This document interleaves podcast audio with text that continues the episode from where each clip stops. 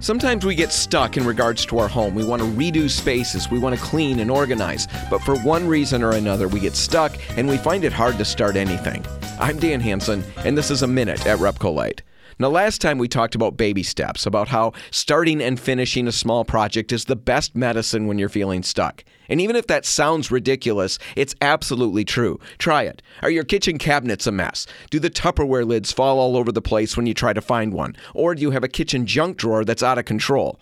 Find one of those disorganized places in your home and then take 20 minutes and fix it. A single drawer, a single cupboard, a single shelf, one area, 20 minutes, declutter it, clean it, organize it, and then see what happens. I'm betting that you go back and look at it a few more times once it's done just because it feels so good to see progress. And that feeling, that satisfaction, can propel you to bigger things. It's easy medicine and it gets you moving. I'm Dan Hansen, and that's a minute at Repcolite.